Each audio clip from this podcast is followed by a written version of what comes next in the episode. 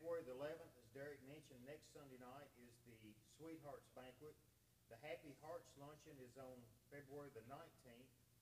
February the twenty-third is the Silver Threads Bible Study. And then February the twenty-fifth, that fourth Sunday fellowship meal will be that night after the service. That's everything that I have. Are there any announcements that I may have overlooked? If not, those to serve tonight are song leader be Wyatt Bohannon, opening prayer by Will Brewer, sermon by Matt Miller, and closing prayer by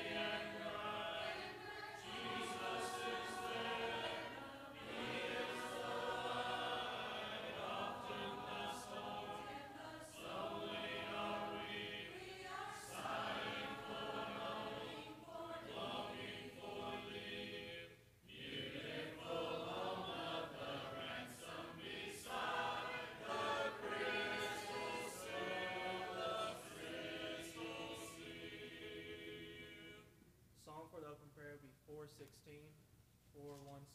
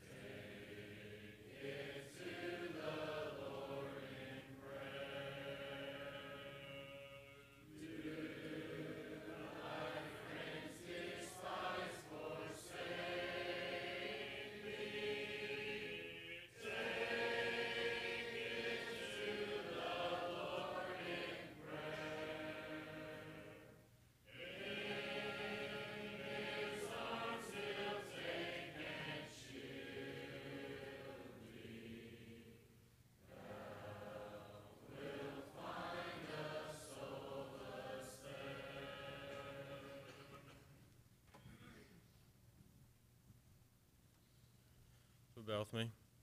Dear Lord, we come to you now, thanking you for this day you've blessed us with, and thank you for letting us come meet here and worship you and sing songs and hymns in your name.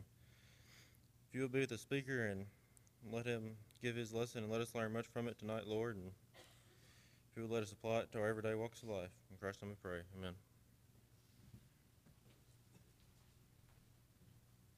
If you want to mark, the invitation song will be five fifty-four. Five, five,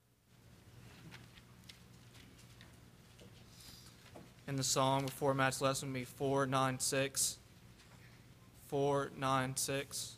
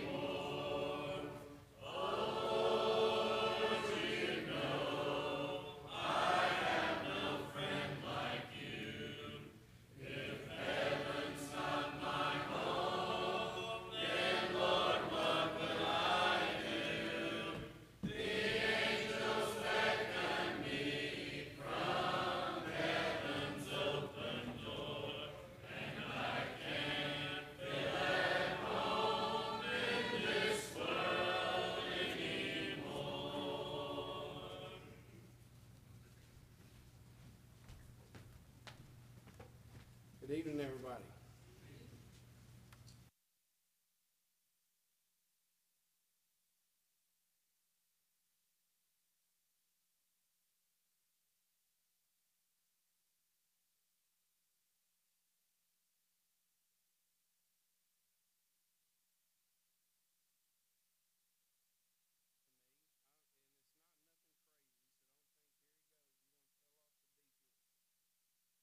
I have just been so.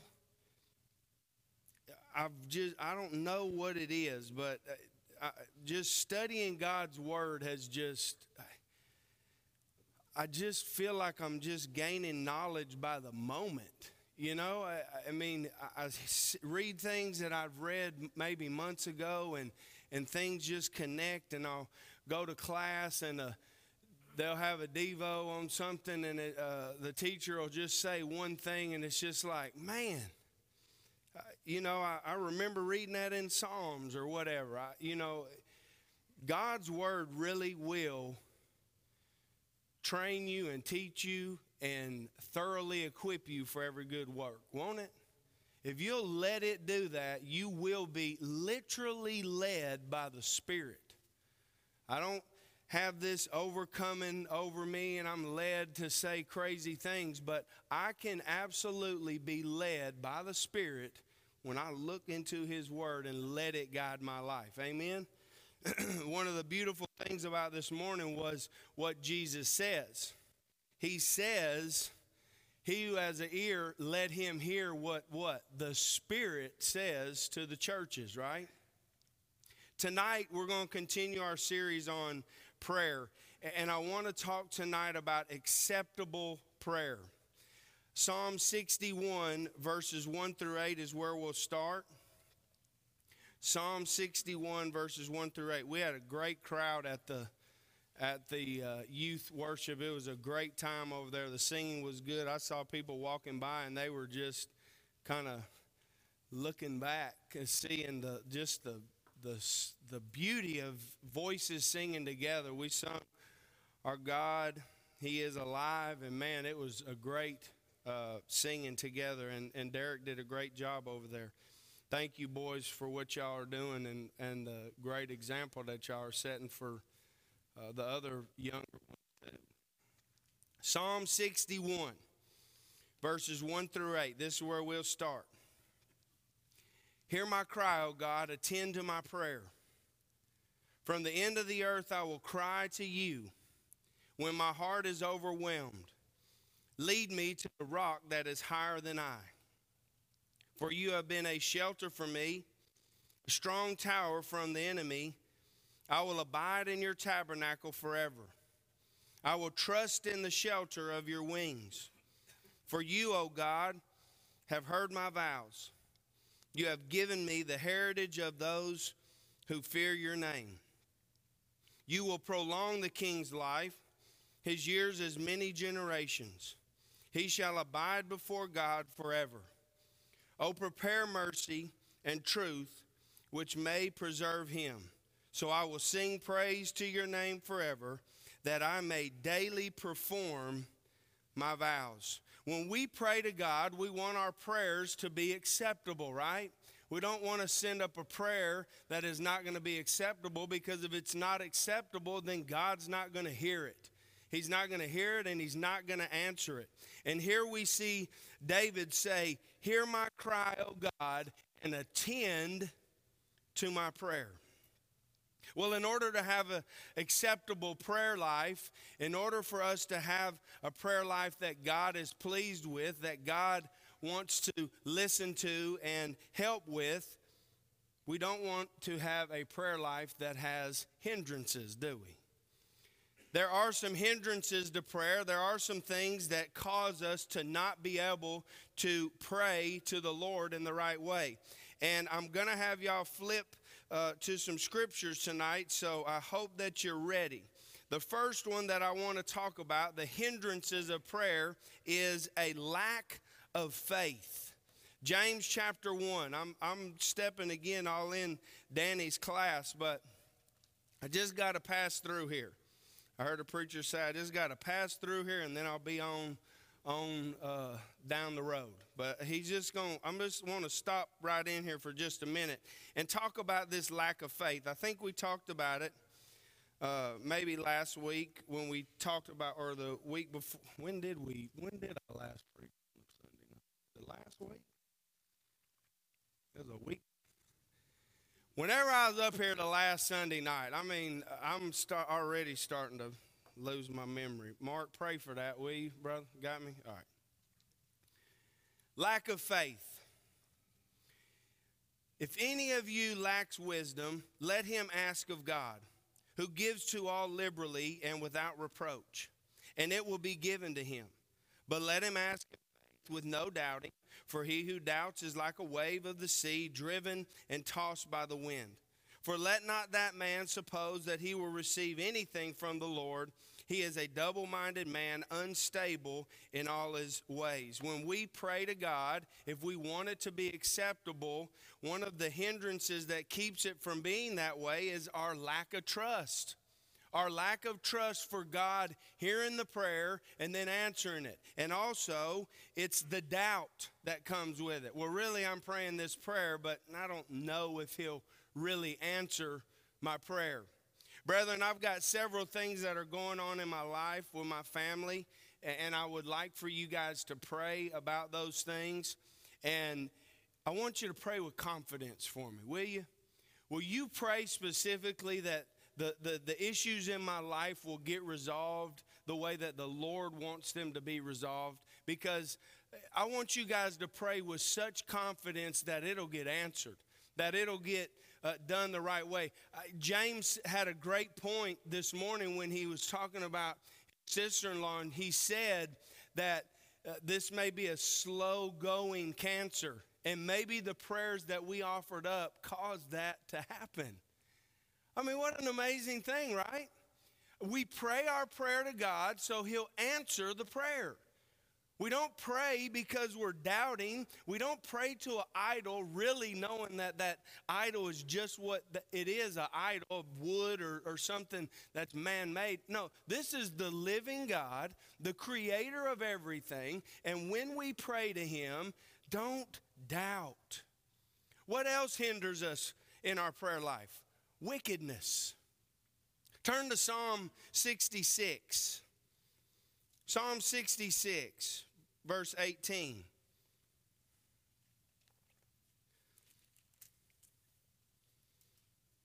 Listen to what this psalm says, y'all. Listen to this.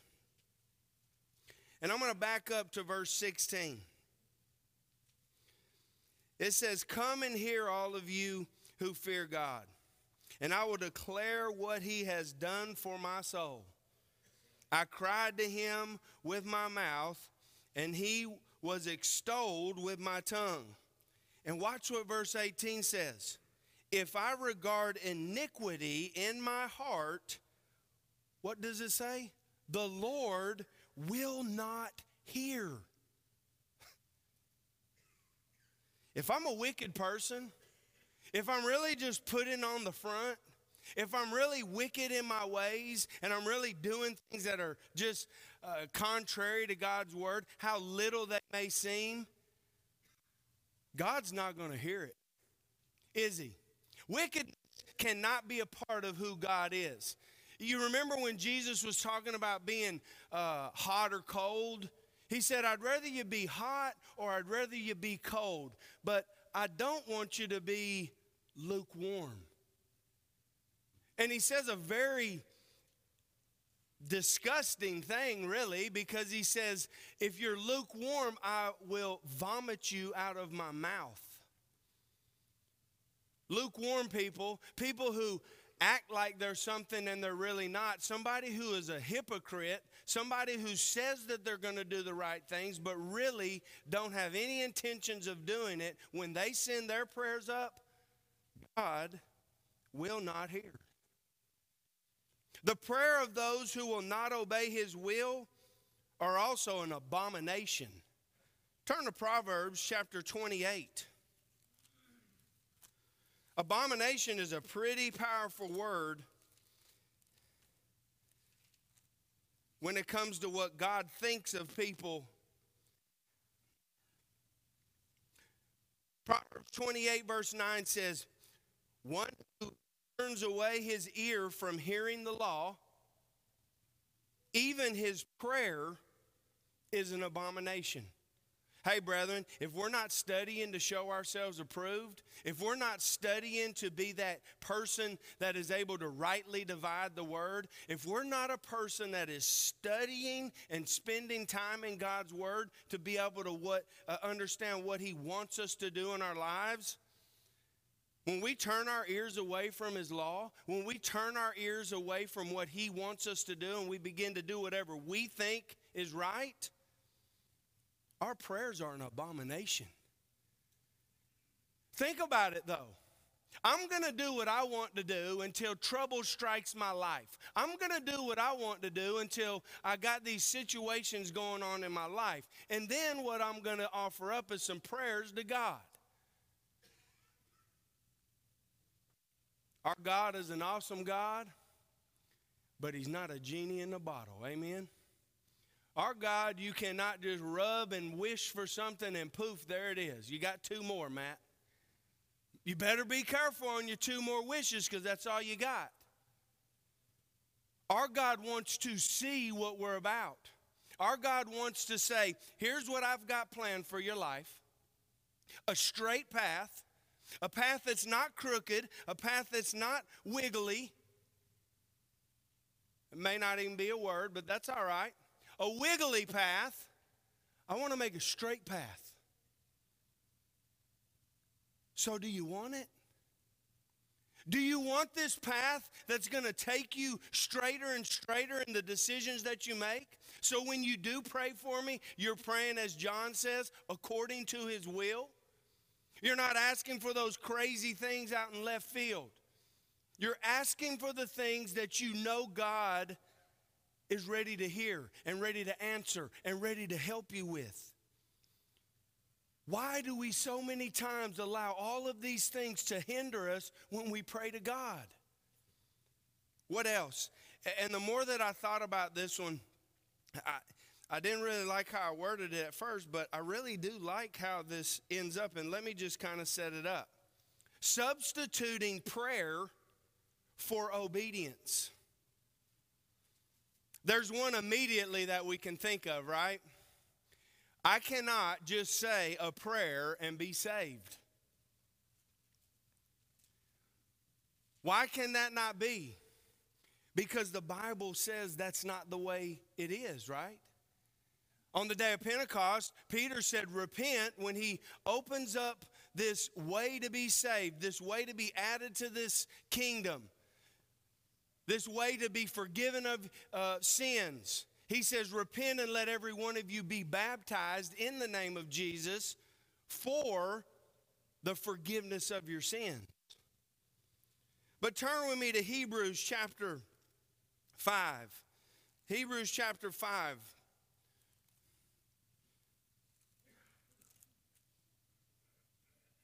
Verse 8. It says, Though he was a son, Jesus, he learned obedience by the things which he suffered. Jesus, the Son of God, came to the and learned through obedience. And then it says, and having been perfected, he became the author of eternal salvation to all who obey him. See, a prayer is great. A prayer gets you uh, to the Father, but a prayer cannot save you. Obedience to the gospel saves you. And over and over, we see these things uh, in, in the Bible. We see uh, somebody will tell, God would tell somebody to do something, and if they had the faith to do it, they would hear what He said, and then what would happen? They would do it. Over and over and over, this happens all the time throughout the Bible, and it never changes. The way that we are saved is through the gospel, believing who Jesus is, repenting of our sins, confessing his name before men, saying that I believe Jesus is the Son of God, and then being baptized in water for the remission of your sins. 1 Peter 3:21 specifically talks about it not being a bath. It's not just removal of filth of the flesh, but it's an answer of a good conscience towards God. Why is that phrase so important? Why is that phrase, an answer of a good conscience towards God, so important? Because I'm in the water and I'm saying I can't do it. A prayer can't do it. I can't do enough good deeds to do it. The only person that can do it is you, God. And I'm willing to let you do it because you said that you're going to forgive me of my sins. In Colossians chapter 2, that's exactly what happens. When you go into the water, you receive the circumcision that's made without hands. Amen? The cutting away of the filth of the flesh. And God does some work in the water, and when you come out, you're clean. That's not my opinion. That's not what I thought up. That's not what I went to school and got taught. That's exactly what the Word tells us. Prayer cannot be a substitute for obedience. It just can't happen. And look at the second one Galatians chapter 6. Galatians chapter 6, verse 7 and 8. The Bible says, Do not be deceived. God is not mocked. For whatever a man sows, that he will also reap. For he who sows to his flesh will of the flesh reap corruption. But he who sows to the Spirit will of the Spirit reap everlasting life. You know, You ever done something really bad and then you're like, God, will you just take that problem, I mean, away? I, I mean, I know I had to go to court and I know I'm going to have to pay this fine and I know I'm going to have to probably go to jail, but can I just pray and it'll miraculously go away?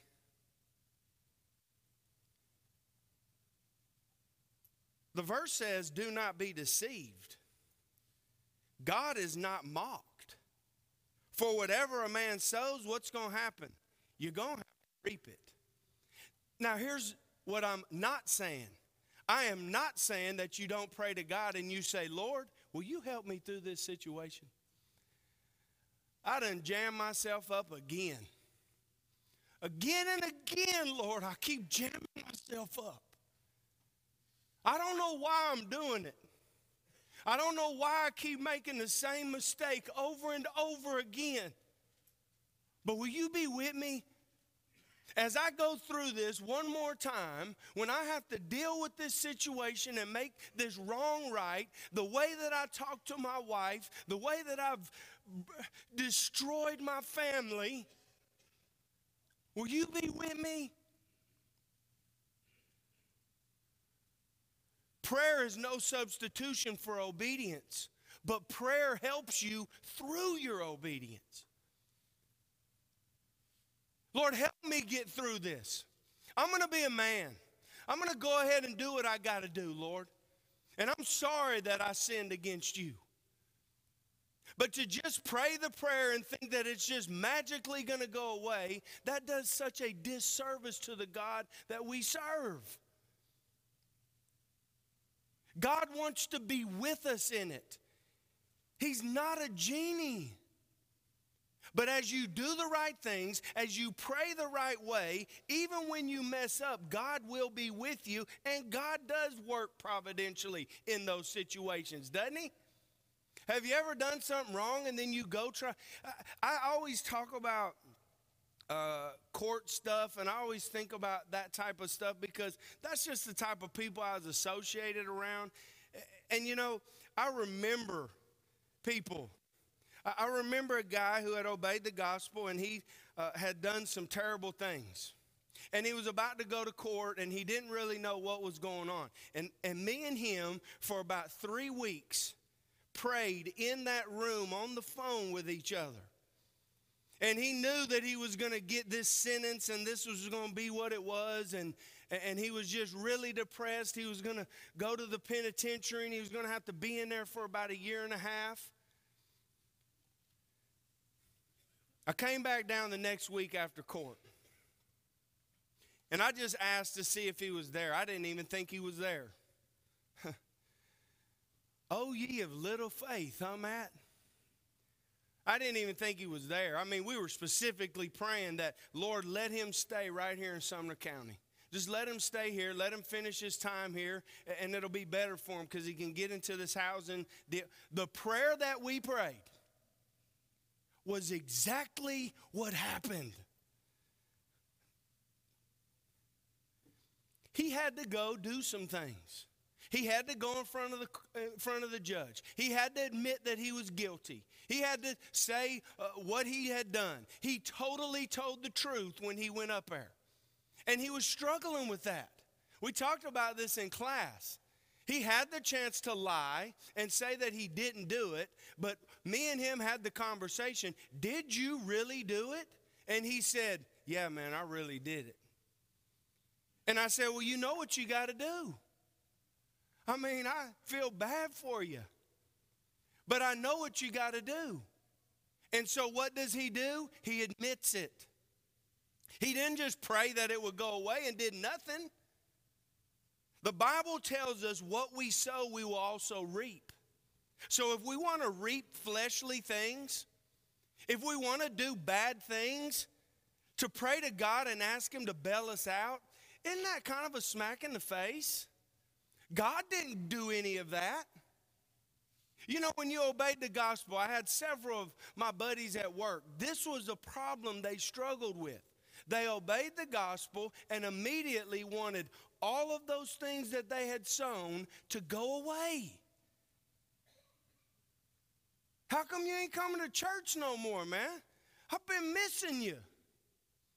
Oh, man, I just, I, I never got that situation fixed like it was supposed to be fixed. What? I've been praying. I prayed all the time, like you told me, Matt. Matt you told me. You don't think that hurts? When somebody you are so passionate to tell the truth about, they obey it. They want it. They want to do the right thing. And then here they are. They can't get these problems fixed. They won't come to the assembly. They won't start gaining this knowledge. And immediately they turn it on you. Ever been there, brethren? Hey, man, I prayed all the time and you didn't even get answered. This Jesus stuff, man. you kind of crazy, man.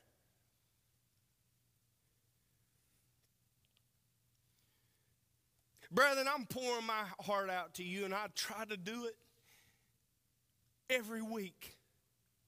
Not because I want to put on a show, not because I'm trying to be something else. I'm trying to tell you guys from my heart that this Jesus stuff is real. It will change who you are. Why let things hinder the one thing that you have a prayer life to a God who loves you and wants to take care of you? Or could you just care less? Hurry up, Matt. Hurry up. What else? Selfishness. James chapter 4. James chapter 4, verse 3. Good stuff right here, brethren. What's a hindrance to our prayer life? Look at verse 3. You ask and you do not receive. Why don't you receive? Because you ask amiss, that you may spend it on your pleasures. Now, does that mean that you don't pray and ask God for things that you need in your life? Absolutely. But what are the things that you're asking for? Here's a question. And I fall, I'll raise my hand right on this. Are we praying that we'll grow not only spiritually, but numerically, and that we'll have more baptisms, somebody coming forward, that we'll have some person that's in the congregation needing to change their life. Are we praying for those types of things? Or are we just praying for the physical part of our lives? Do we need to pray for our physical lives? Absolutely. I pray for Kurt all the time when he's wherever he's at. I don't know where he's at. I can't remember, but on an island somewhere. I prayed for him. Hey, and you know what? I prayed without doubting. I said, Lord, be with him. And I'm going to pat myself on the back because guess what? He's sitting right there. And I know many more people prayed for him. This prayer stuff gets me emotional, y'all, because we actually can come boldly to a throne that was not available for lots and lots of years. We're able to come to a throne and step boldly to it when we're struggling, and we can receive mercy and grace in our time of need. Why would we let selfishness, why would we let those physical things distract us from being able to pray to God? Lord, I just need you to, I need some money, man.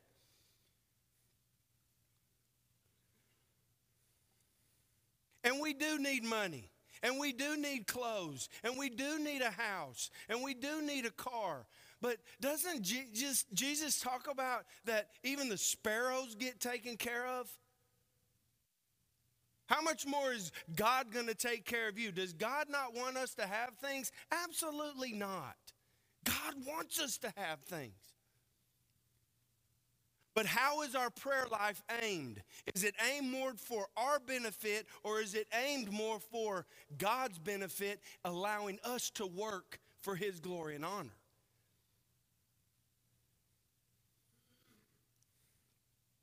Well, Matt, if I start praying like that, then I'm not going to be able to do some of the things that I used to do. yeah, probably. I mean, I remember when I started cutting the the fat off of my life that was outside of Christ. Man, I started slapping off all kinds of things. You know it? Oh, I can't do that anymore. Man, I really enjoy doing that. Yeah, you don't need to be doing that no more. You don't need to be doing that anymore. Then my prayer life, and it's not where it needs to be at. I want it to be better. This is a great lesson for me as well because I don't want to pray selfishly. Yeah, I want to preach. I, when I pray, I'll just tell y'all when I before I get up here, I pray a, a, a, prayer to God and I say, Lord, just bless this sermon. What I don't ever want to pray is, Lord, bless, bless this sermon. Uh, Uh, so it'll be the greatest lesson ever where everybody will come and say, You know what, Matt? I've never heard a speaker like you. I know that's far from what's going to happen because I can't even say words correct, and that's okay. But will the message be relayed the right way? Will God get the glory? I want to continue to pray those types of things. When I wake up in the morning and I say, you know what? Whoever I come in contact with, will I be able to bring glory and honor to your name in the things that I say and the things that I do? What a blessing it was to go over to Richland and three of the older ladies that I've got a Bible study going on Tuesday were so excited about it. That makes me feel good.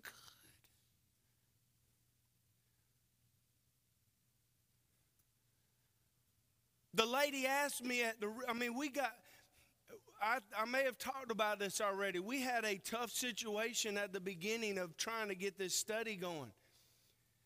And she asked, she said, there was a person that was doing the Bible study, and what they did was they left because we couldn't get the people down here soon enough.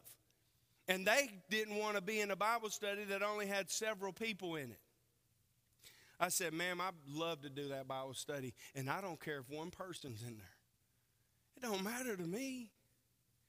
We had like 10. Michael, I mean, Michael comes. It's been a great blessing. And then to walk in there and they're just, they are so excited about being a part of those things. That's what I'm praying for. That's what I'm trying to grow. That's what I'm trying. What are you doing in your life? Because we all have the opportunities to set up a Bible study. We all have opportunities to set up times where we encourage our families around us. We all have those times, and you ain't got to be a Greek scholar to do it. Trust me, I know that. But are we praying selfishly? If we are, our prayers are being hindered. He says, and you do not receive when you ask because you ask amiss. Well, what else? A wrong attitude towards others.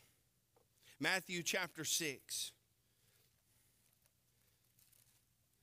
Matthew chapter 6, verse 14.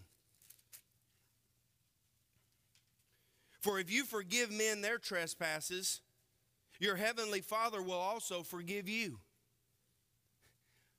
But, brethren, if you don't forgive men their trespasses, neither will your Father forgive yours. How's our attitude towards others? You know, when we do pray, we ask for forgiveness, right? But if you're not willing to forgive somebody else, the Bible says your Father ain't going to forgive you. He's not going to forgive you. Now look at 1 Peter 3 7. I'm hoping that I can get some points from the, the ladies out here after this verse. I'm hoping. 1 Peter 3 7 says, Husbands, likewise, dwell with them with understanding, giving honor to the wife as to the vessel, and as being heirs together the grace of life, that your prayers may not be hindered. How are we treating our wives, husbands? Are we loving them like Christ loved the church? Are we doing those things that we're supposed to do to treat them the right way, with the right attitude, as a equal, as being uh, heir together to the grace of life? Because if we're not, if we're not doing that, and really the wife too, wives, are we treating our husbands the right way? Are we helping them? Are we respecting them? Are we trying to be there for them? Are we trying to encourage them when they're down? Are you trying to encourage them not just physically, hey, I hope you have a good day, but spiritually? That's the best. That's the best. I love it when Aaron sends me a text and says,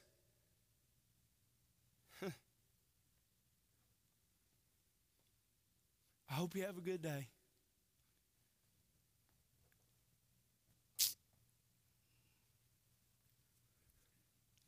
Don't let your attitudes hinder your prayer life, brethren. She says, Have a good day. And I appreciate you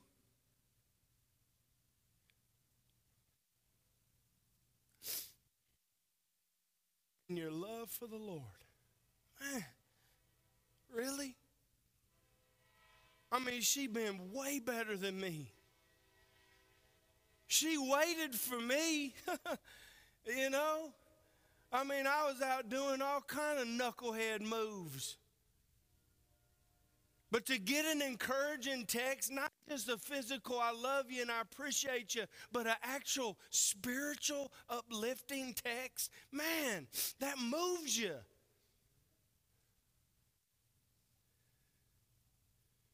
Are we all about the physical that we forget about the spiritual? When the spiritual becomes number one, you remember what Jesus said, you remember the greatest command Love yourself, number one, and above anything else. And when you do that, you'll be blessed in all that you do, and you'll never, never have a problem. Huh. No. He said, if you love me, then the next thing you'll do is you'll love others. It's great concept.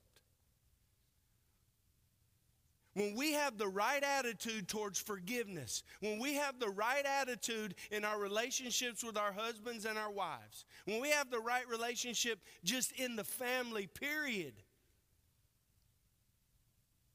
it allows you to have an acceptable prayer life.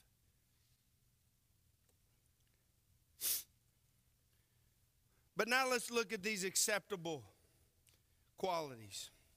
And I'm, I'm just about done. I appreciate y'all's patience. The first thing is a proper life. In order for you to have an acceptable prayer life, it's got to be proper.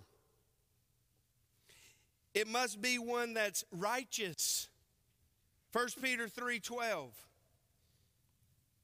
For the eyes of the Lord are on the righteous, and his ears are open to their prayers. But the face of the Lord is against those who do evil. Now turn with me to 1 John chapter 3. Let me set this up. You must be one who's righteous. So to be righteous, you've got to practice righteousness, right? 1 John 3 7 says, Little children, let no one deceive you. He who practices righteousness is righteous, just as he is righteous. Well, how do I know if I'm righteous? How do I know if I'm doing righteous things. Turn to John chapter 15. John chapter 15. I know I got y'all flipping. And here's where it pulls into an acceptable prayer life. John chapter 15, verse 7. Look at what Jesus says. If you abide in me, and my words abide in you, you will ask what you desire, and it shall be done for you. My mind has moved from wickedness. My mind has moved from being selfish. My mind has now moved into being righteous.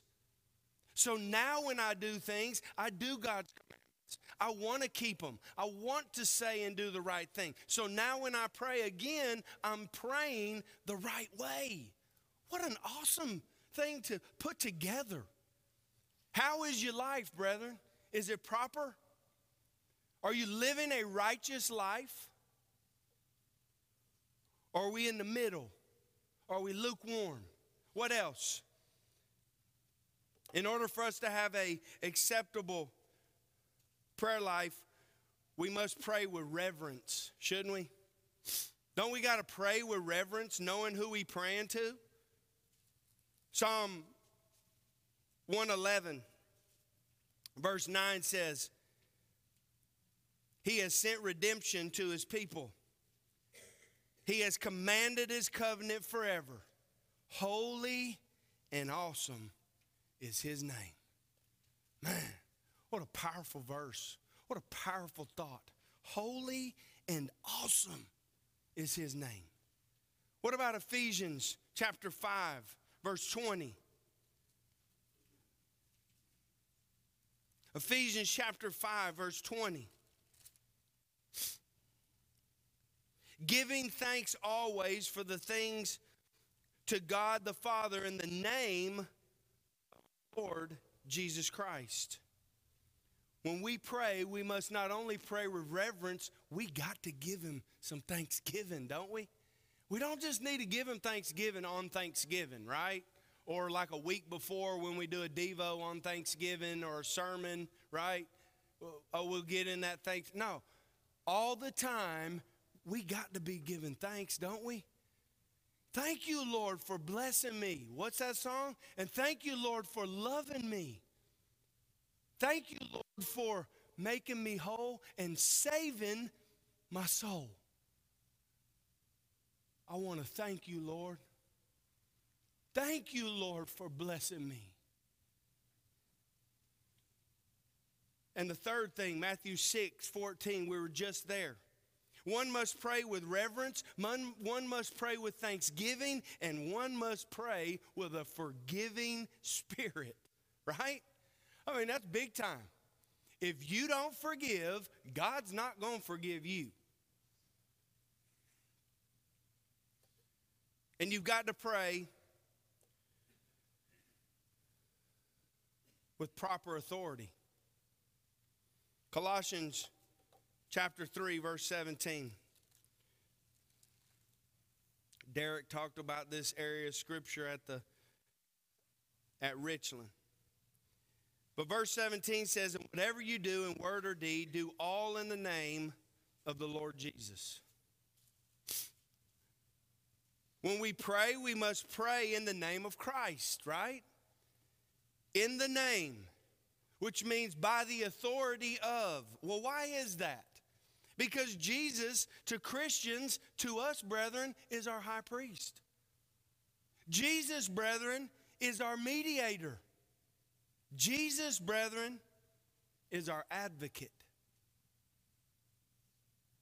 With that being said, when we say our prayer, when we bring it to the Father, we say we pray these things in Jesus' name.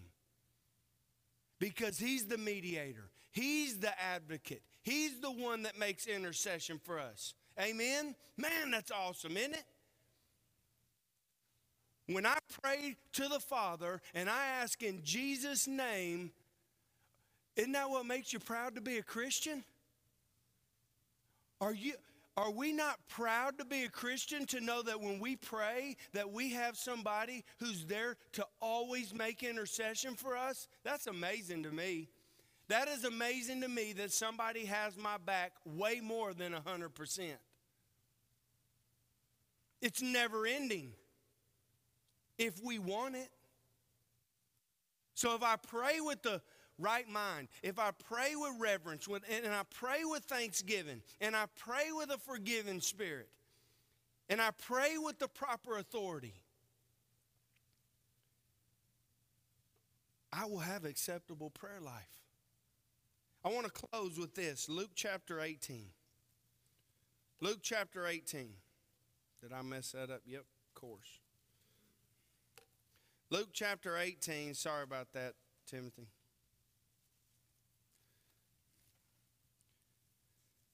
Verses 1 through 8.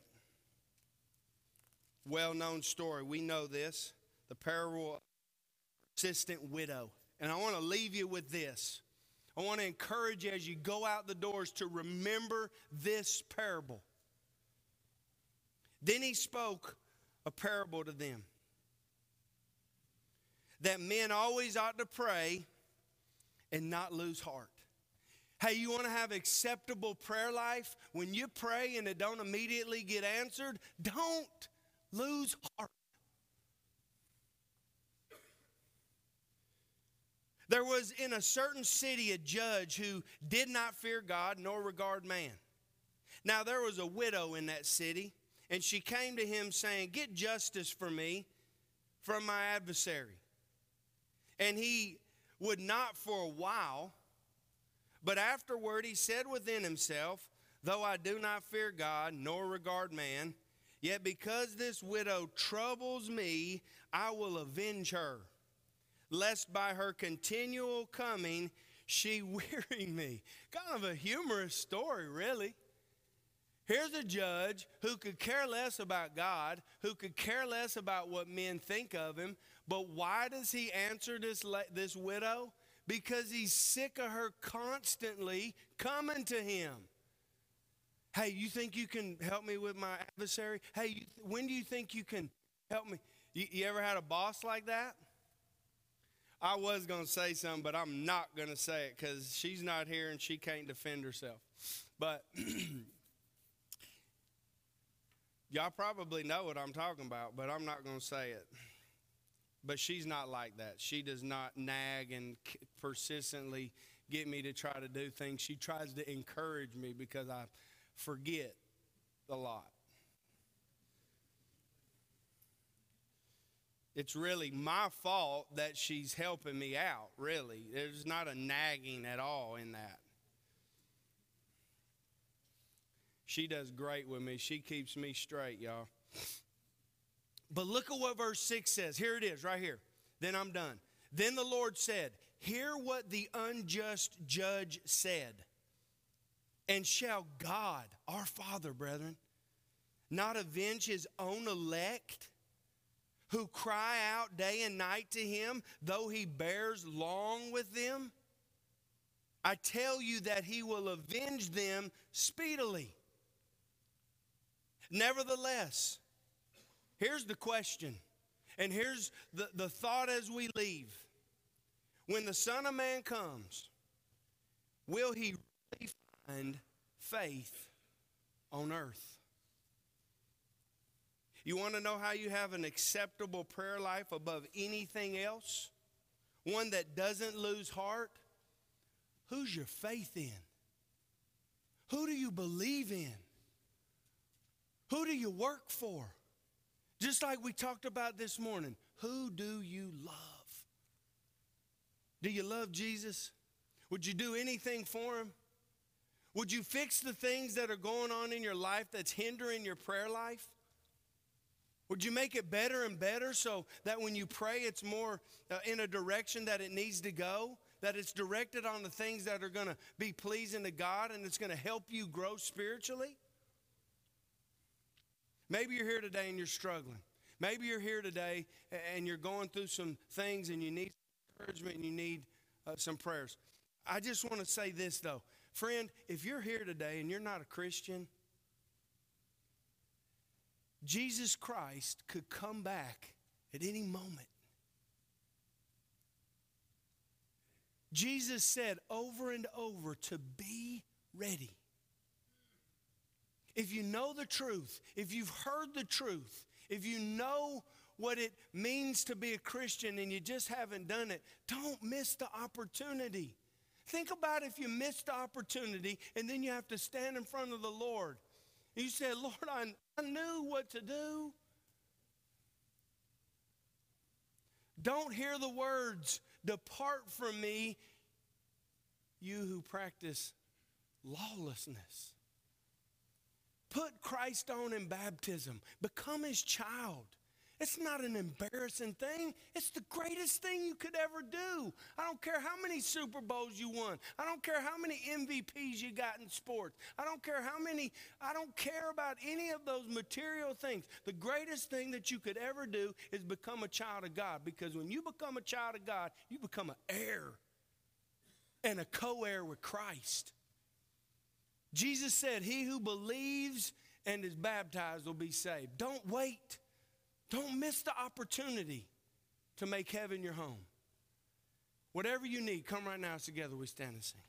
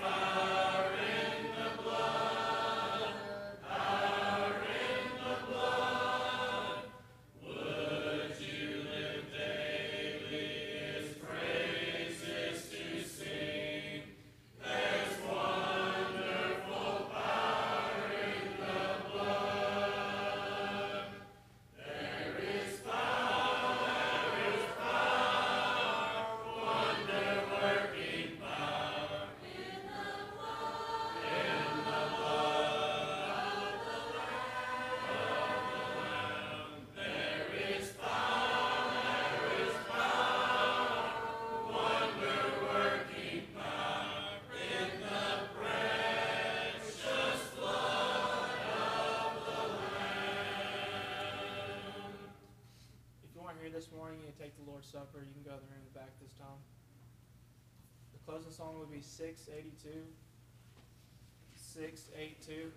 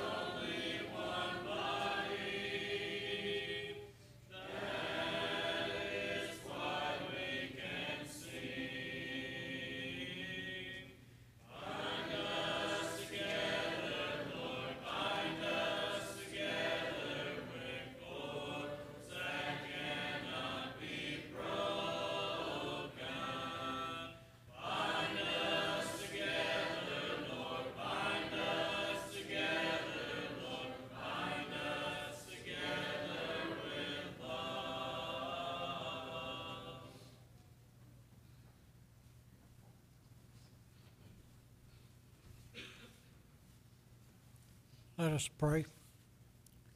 Our Father in heaven, we thank Thee for this day, for the many blessings You've given us, for this opportunity to come together here and worship Thee, the true and living God.